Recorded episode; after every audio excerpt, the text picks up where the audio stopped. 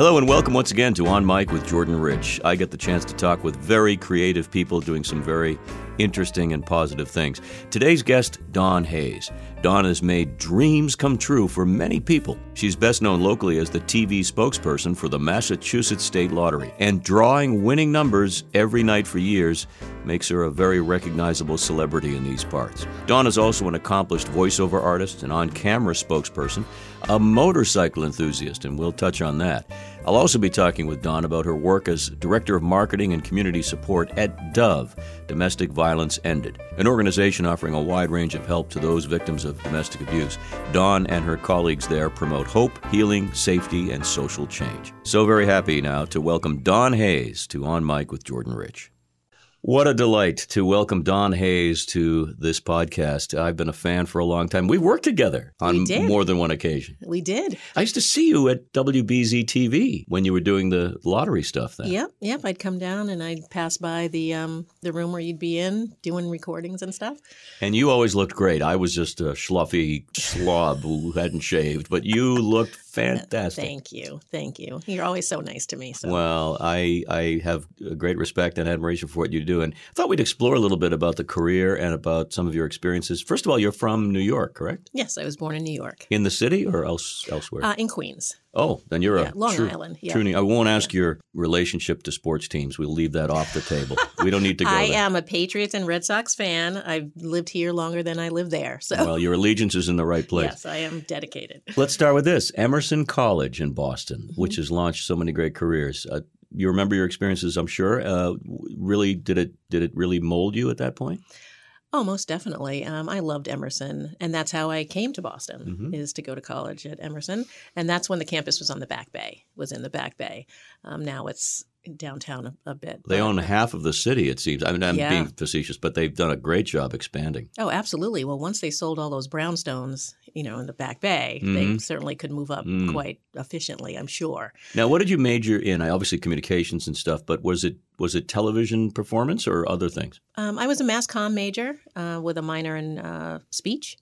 And uh, so my goal was to really be a camera person or behind the scenes, but, Mhm. but things kind of took a different turn, luckily. As they do in this industry, Mhm. right, Dawn? As Yep. they do. You've had a very successful career as a voiceover actress and an on-camera actor or spokesperson. Mhm. Do you remember your first real important gig? Well, I do remember there. Um, it wa- I was assisting the general manager for a radio station called WVBF back in the day. I remember it well. uh, Loren and Wally, where, where they where they um, originated. And I was the assistant to the general manager, as I said, and he said it was okay for me to do a couple of voiceovers, and I became friendly with the production manager, and and uh, Al Frazier actually was his name, and he um, got me a commercial for a furniture company, singing a jingle. So one day, can you sing a jingle? Heck yeah, I am tone deaf. Oh my goodness. so I sang the jingle, and, it was the rest was history. You never forget that first It was awesome. official voiceover if you're doing this. Mine, way, way back, I did a lot of college things, but the first one was for a car dealership on the oh. North Shore. And if I hear it now, I'm, I cringe, but in those days, and that was a long time, well before your time, believe me. But oh. that's great. You re, you recall yeah, that. Yeah, it was it was fun. So A lot of things have transpired, but you're so well known in the New England region for the work with the lottery, and we sort of teased that a little bit at the beginning. And um, let's explain to the audience what it is you were doing on a nightly basis. What was your job? Well, I was the spokesperson for the lottery. And I, I, think of myself more as a spokesperson than an actress, even though I had dabbled a little bit in that. Um, but every night I would do the daily drawings, um, the daily numbers game, and whatever large game followed. And but bigger than that is I would travel through the state. I would go to various uh, lottery ticket sales folks and visit and see our the people who bought tickets. We'd go on the road and do drawings in different places. Um, I was um, an ambassador basically hmm. for the lottery. So what we saw on TV was literally the tip of the iceberg. You, your job was much more intensive than that, than Well- simply being on TV. Absolutely. And people, go, oh, is that your job? You just work two minutes a day? It's like, no. I'd go out to Pittsfield or I'd go out to various parts of Massachusetts. And also in so I did the lottery for about 15 years. And in the middle of all that was three years of a game show called Bonus Bonanza. I don't know if you remember that. But that was another uh, very interesting chapter. I will get to the game show in a second, but what's interesting about doing a lottery live is that it has to be live. You can't, you know, you It was can't live. record. So they're they're what five days a week, or did you do it more than that? Um, it it was seven days a week, So but you I didn't do it. I did it for the. I was the primary. I primary? right? Okay. And then we had various folks start to fill in on weekends. hmm Um, and one of my favorite people was Nancy Eckersley. Um, Any relation to yes, she Dennis was. the pitcher? Yes, she was um, Oh. Dennis's second wife, and lovely, lovely woman. And Yeah. she was um, did our weekends. when people watched, first of all, they were very intense on watching because that was the number. You know, we were not me per se, but we collectively were excited about maybe being a millionaire, and you were the one about to tell us. You had to pump yourself up for a very short on-air appearance every night, and I I watched you so many times. You never failed to be right there. So how do how do you do that when you just have a, a few minutes? I love that job, Jordan. I it wasn't hard. Um, I was very clear what it meant when that red light went on. That you are now everybody can see you, and if you make a mistake, there you are. um, and that was enough to to light the fire. Uh, I remember being on when the Persian Gulf War started, and that night was when they had that. If you recall, um, on TV, they actually had cameramen and reporters on the beach or some Mm. sandy area where they were. And I had to go on and do the lottery. So that was hard, trying to figure out how to appropriately read the number, but not be too happy and not Oh. be. So that was the harder part was at times when it was a live drawing that I may have thought was inappropriate to air it, Uh, but to act accordingly due to what's happening. very astute of you. It's not an easy thing to do when when you have something that is generally a happy time and you have to adjust. Were there any glitches over that ten year period that stand out? I mean, did the balls get stuck in the machine more than once? I'm guessing you're nodding, so I'm guessing there's a, a truth to that. yes, yeah. So, so as I said, it was like 15 years, but um, several several things. I have hilarious stories. Um, one Thanksgiving, too much air was put into the daily numbers game. So when you see the daily numbers, the wheels, Mm. they blast a certain amount of air into them. And it's got to be specific in order to end just when I'm finishing to fit into the 45 second Ah, donut of course. but it got too much air. So the balls were literally pinned, spinning pinned to the outer, you know, to the thing. Is it? And we're committed. We were committed to seeing it through. So that drawing went on about two minutes before those balls started. so you're on live TV You had to stretch. you had to stretch. I was talking about the turkey and, you know, all kinds of stuff. So that was a unique experience. Wow. That, One more thing about that. When when I said we used to see you, because I was there in the evenings on Friday nights, and you'd be doing your thing, getting ready for your thing. What was it? Eleven o'clock or so? Was it? well, initially it was um, 752 and 758. So you'd see me right um, Oh, okay. after Wheel of Fortune and before uh, Jeopardy. Okay. Then they spread it out to the daily number was done at 752, but then um, at the end of the news or in the news around 1050 something, Right. they would do the Mega Millions, Mass Cash, Mega. Bucks, that sort of That's thing. right. So they they spread it out. Here's what I remember above and beyond your work, which was great. I remember the area, a little office or a door or a closet, really, that had all kinds of locks and, and signage suggesting this was off pre- because it, it's the lottery. I mean, you can't you can't you know want to you don't want to have any mistrust on the part of the public or even the staff at the radio or TV station. We it was all hands off. That was well guarded, wasn't it? Oh, absolutely. And you know, people would ask me, you know, is it rigged? Is it this? There was so much security Yeah. for the balls. Each they were for the bigger games like Mega Bucks that have the balls that drop out of the big machine.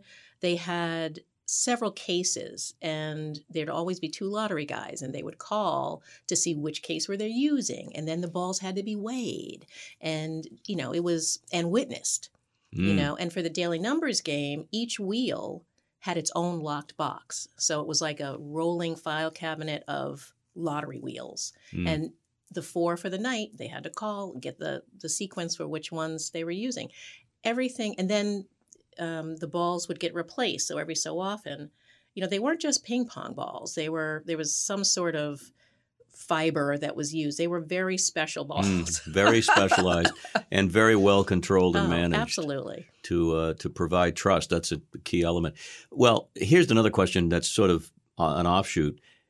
Having done television, it's amazing. You could be on television for 60 seconds a night for just one week, and more people will stop you in supermarkets as opposed to being on the radio or on a podcast or doing voiceovers. It's really amazing, isn't it, the impact of, of television in terms of being recognized? Oh, absolutely. Um, people would hear my voice, my back would be to them, and then they'd say, Excuse me, are you Dawn Hayes? I mean, even to this day, and I haven't done it in about 15 years, um, people still recognize me. It's just, it's really nice. Uh, It is. especially New England is special that way. I mean, we've really embraced our, at least back in the day, really embraced our television hosts, and they've had longevity. Mm. You know, like Chet Natalie back then, for those of you old enough to Oh, remember. sure. There's a whole litany of people, Yeah. but I think of you, Liz. and I think of you. I know you obviously personally, but I know a lot of people who know. Oh, it's Dawn Hayes immediately. I mean, because of that That's amazing. that uh, uh, recognition factor and and the the closeness people feel to people on TV and radio. Let's now move from that, and you did that for so many years very successfully. You've also, as mentioned, done a lot of voice work and freelance and so forth. But now you're working in the uh, in sort of the public sector for an organization that's doing some really dynamic work, and it's very important. Talk about Dove and what that means. Okay, well, DOVE stands for Domestic Violence Ended. And um, currently, I'm their Director of Development and Communications. And what we do is provide services to survivors of domestic violence uh, and their family.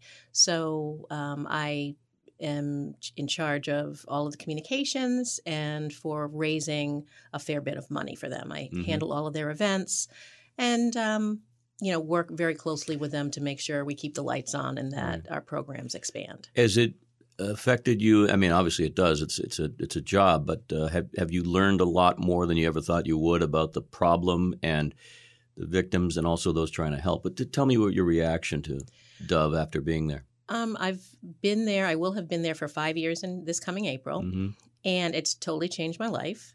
Um, it's empowered me. Uh, it's a primarily woman-run organization. Uh, we recently did hire a gentleman as our director of operations, which is tremendous.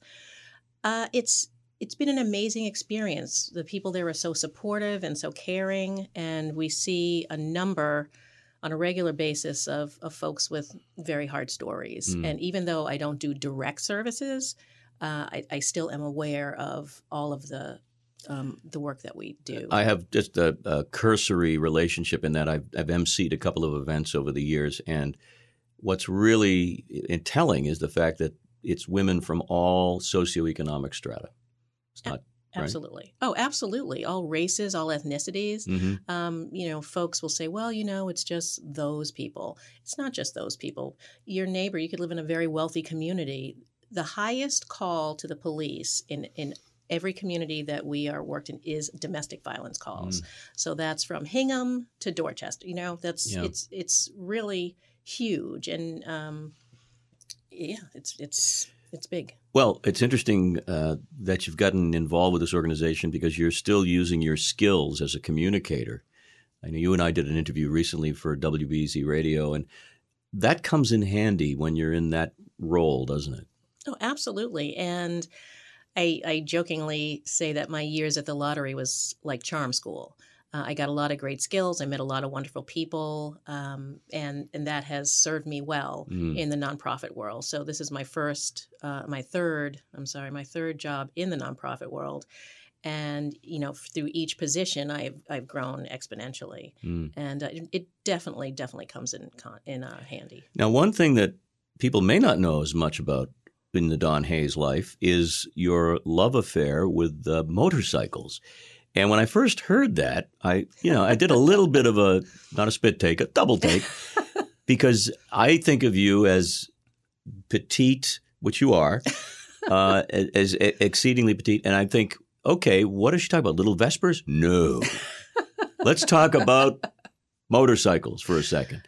Where does this all happen in your life? Um, I love motorcycles and classic cars and had always wanted to learn how to ride motorcycles. So people don't know that I used to ride a motorcycle to the lottery job. And then, yes, I learned how to ride a motorcycle in 2000. okay. And when I was very much still in um, in that position, and then in 2002, I became a motorcycle safety instructor. I want to talk to you about that. But you also do uh, work over at the Transportation Museum in the Boston area. Yes, right? which is now called Larz Anderson Auto Museum. Okay. So, yep, no Thank longer the um, Transportation Museum. But yes, I host some events there and um, really enjoy a, a, nice partnership with them. So, before we talk about instruction, let's talk about riding. Are you one of these long distance riders? Do you take weekends and go up to Canada? I mean, d- d- what's your activity like? Funny that you should ask that. I love long distance, Ah. and um, we. I have gone as far. I've done the Blue Ridge Parkway um, uh, down to the to the North Carolina border. hmm Uh, I've gone as far as um, let's see, we're Indiana, South Carolina. Um, as long as I've had the time, you know, I've never had a time to take a month off, which I would love to do and just go across the country. Mm. Uh, but yes, I've, I've gone fairly far. That's interesting. And uh, do you have individuals, friends that you like to ride with? Because oftentimes people make it a it's a social event. It's a culture unto its unto its own. It's it's a it's a it's a fraternity. It's one of the few things now, and I feel in in this country where it doesn't matter what color you are or how much money you have. You know, we support each other. It's it's a brotherhood and a and, sisterhood. and I was just it's a sor- sor- sorority as well. right. Because a lot of women are, are into it. And um, I have to ask you what your current vehicle is. What do you have? Ah, you're asking all the good questions. Of course. I. Um, I was just gifted um, by my significant other with a Indian vintage 1800 oh, and it is beautiful. It's black with um, beige bags, beige seat, fringe everywhere. It's she's fabulous. I, I know a little bit about the motorcycle history, and and and when you mention Indian, that's Mhm. that's what every motorcyclist dreams of, right? Yeah, Harley. You know, Harley I mean, and Indian have had a long yeah. time um, competition, um, Mhm. but Indian was founded in 1903, Harley Mm. in 1906, uh, and they've had a long, long history. But to me, everybody has a Harley. You know, I love them. My partner has a Harley, um, but this Indian is just really special. And now talk about training to learn how to do safety training. I mean, you had to you obviously had to be skilled and learned. Like you have to be licensed to teach. Oh yeah, Okay, certified. and people often think motorcycles are just so dangerous, kind of like airplanes. The, if you if you think about it, the chances of you being injured are pretty slim in air flight. But what about motorcycle uh, riding for the most part? Is it as dangerous as the une- unexplored people? Uh, no, sorry. Is it as dangerous as those of us who are not in the know think it is? It's very dangerous. Um, it's it's not for the faint of heart. I'm not one of those people that think everybody should be on a motorcycle. I think you need to know what you're getting into and then take every precaution to do it safely, which is part of why I'm an instructor. Even if you're very safe and you have all of the safety precautions in play, there is a certain amount of risk, like anything. I mean, right? Absolutely, but there's there's a saying that people say, you know, if you haven't gone down, you're going to go down. I I do not subscribe to that. Okay. You know, I think that if, again, you take the right precautions, you take the safety class, you keep continuing to grow your knowledge on how to be safe. Today, with all of the um, technology, people are so distracted. You look at Mm. people in their cars, their heads are down, they're on their cell phones, they're, you know, feeding the kid in the back. Those, it's a very challenging time. It's Mm. not like 20 years ago. But there is, getting back to the fun of it, there is something very freeing and sort of devil may care in a good way about having yourself a motorcycle and just taking off for Oh. somewhere. taking off just the sound of it you're in the environment you've got the wind in your face Mm. you're on an amazing machine it's you know it's an iron horse it's there's there's nothing like it to me you know. And if people want to take lessons from somebody like you, how do they how do they contact you? Um, well, I work for an organization called Training Wheels. Mhm. And if you go to trainingwheelsonline.com, Okay. you can we have six schools across the state and we offer a number of things i also recently got certified in um, how to treat uh, to teach trikes, um, sidecars, and trikes. Oh, yes, of course. So we're finding that there's a growing older pop- population who is deciding that they don't want to be on two wheels anymore, but they want to maybe move up to a trike or a sidecar. And um, we've um, certified a number of our teachers for that. Now, getting back to your work on TV, you were always dressed to the nines. I, I, when you talk Dawn Hayes on television, she was the epitome of fashion. What about your motorcycle garb? Are you Ah. also one who shops for just the right leather look? Oh, absolutely. yes, leather, leather all the way. Yeah, of course. So, yeah, and the thing about it is you want to dress for protection, Yeah. um, but you also want to dress for the look, you know. See, I would love to just dress that way, not necessarily ride a motorcycle. so I'll have to follow you around wherever you go. But that's great. Congratulations. And, Yeah, and you have you. a big smile on your face when you talk about this. it's so much fun. It, it is Yeah. fun. Well, your career is is still unfolding with all kinds of exciting and creative things, and we want to remind people that you still are doing spokesperson work when asked. Give the website for Dove, if you will. That's an important one to leave with listeners. Yes, um, if folks um, either would like services or would like to learn more about us, um, you can check us out at dovema.org. And the one question I haven't asked you, and maybe you've been asked this before, but when you were working for the lottery, were you A, allowed to buy tickets, and B, did you buy tickets? I was allowed to buy tickets because I was not a state employee. Okay. Um, during my time at the lottery, I worked for each television station that I was at. So Okay. it was, as a rule, I did not. But on occasion, I would, like at Christmas for the family. I'd buy a few tickets. I'd bring cash because my folks live in New York, and I would. Ha- they'd scratch, and if they won something, I'd be able to give them the money right there. And yes, it was nice. That but no, I didn't play often. Okay. You didn't have any inside track No, because it was all legit. Let's put it that way. I'm It, just wa- it was joking. way legit. Well, Dawn, it's lovely to connect on this podcast, and we've been colleagues, sort of working together on various things over the years. But I'm thrilled for your success, and thank you for sharing some interesting stories about the background. And there's just good stuff to come. So, congratulations. Thank you so much, Jordan. Thanks for having me. This is Jordan thanking you for listening to On Mic with Jordan Rich, available on Apple Podcasts, TuneIn, Stitcher, Spotify, Google Podcasts, and of course Android. Appreciate you subscribing, downloading, rating, and reviewing this podcast if you get a chance. On Mic is produced at Chart Productions in Boston. Until next time, be well so you can do good.